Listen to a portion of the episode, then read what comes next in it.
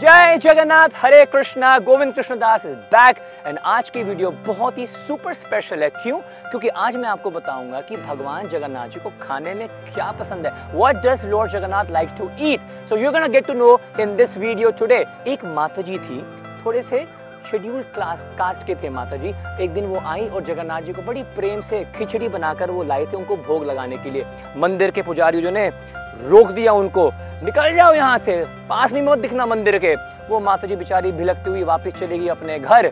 जैसे जगन्नाथ जी ने ये देखा कि इतनी प्रेम से खिचड़ी बनाकर आई थी मेरी भक्त, उन्होंने क्या किया?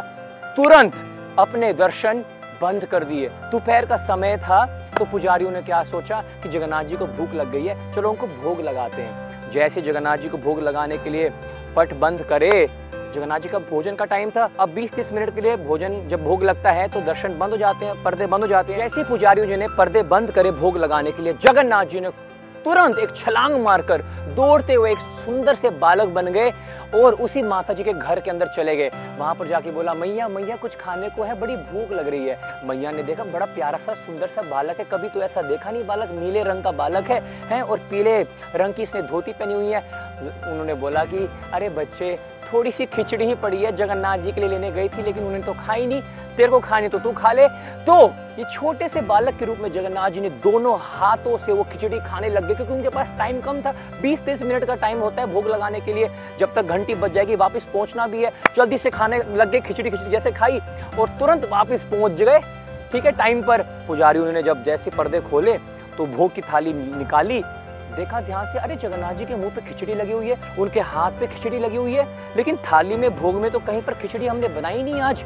समझ गए, कुछ तो गड़बड़ है। राजा को बताया, राजा ने बोला, पता करो, पूरे जगन्नाथपुरी में आज के दिन खिचड़ी किसने बनाई है? पता करते हुए, करते करते हुए, सारे के सारे सैनिक, पुजारी कहाँ पहुँच गए? माता जी के घर पहुँच गए।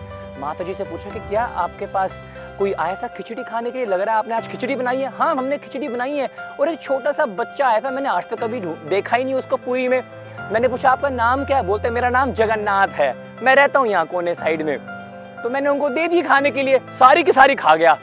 ये सारे पुजारी समझ गए। अरे, स्वयं जगत के नाथ जगन्नाथ जी इनकी खिचड़ी खाने के लिए आ गए। प्रेम पूर्वक प्रणाम किया उस माता जी को। उनको विनम्र निमंत्रण दिया कि आइएगा जगन्नाथ मंदिर में आइएगा। और आज से हम आपसे निवेदन करते हैं, हर दिन आप जगन्नाथ जी को अपने हाथों से खिचड़ी बनाकर खिलाइएगा। तो उन माता जी को मंदिर बुलाया गया और हर दिन अपने हाथों से ही उस मैया ने जगन्नाथ जी को खिचड़ी बनाकर खिलाई। और कहा जाता है, जब वो अपनी अंतिम सांस जब ले रहे थे तब भी उन्होंने अपने हाथों से श्री जगन्नाथ जी को भोग लगाया था। और आज भी उन्हीं के पीढ़ी में चलते आने वाले जो वंशज हैं, जगन्नाथ जी को प्रत्येक दिन खिचड़ी का भोग प्रसाद लगाते हैं और आनंद बाज़ार में दस हज़ार से ज़्यादा अधिक लोग आज भी उस खिचड़ी के प्रसाद का भोग का रसवादन करते हैं। कभी आप जगन्नाथपुरी जाएँ please do not miss that khichdi prasad. So if you want to please Jagannath, आज के दिन आप क्या कुक कर सकते हैं?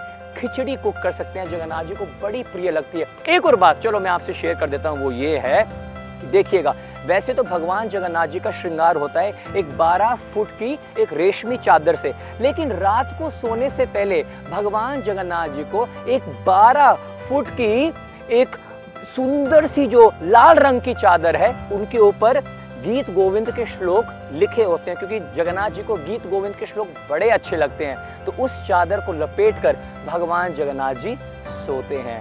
रात के एक बजे, सोचो, एक बजे तक अपने भक्तों को दर्शन देते हैं। तो अगर आपको ऐसे और इंटरेस्टिंग अमेजिंग पॉइंट्स आप जानना चाहते हैं कि जगन्नाथ जी को क्या क्या अच्छा लगता है खाने में, क्या उनको पहनना अच्छा लगता है कौन सा कलर अच्छा लगता है? If you want know please comment करके मेरे को बताइएगा आज का वीडियो आपको कैसा लगा and I will be back with some amazing leelas Jai Jagannath, Hare Krishna your very own G K D Govind Krishna Das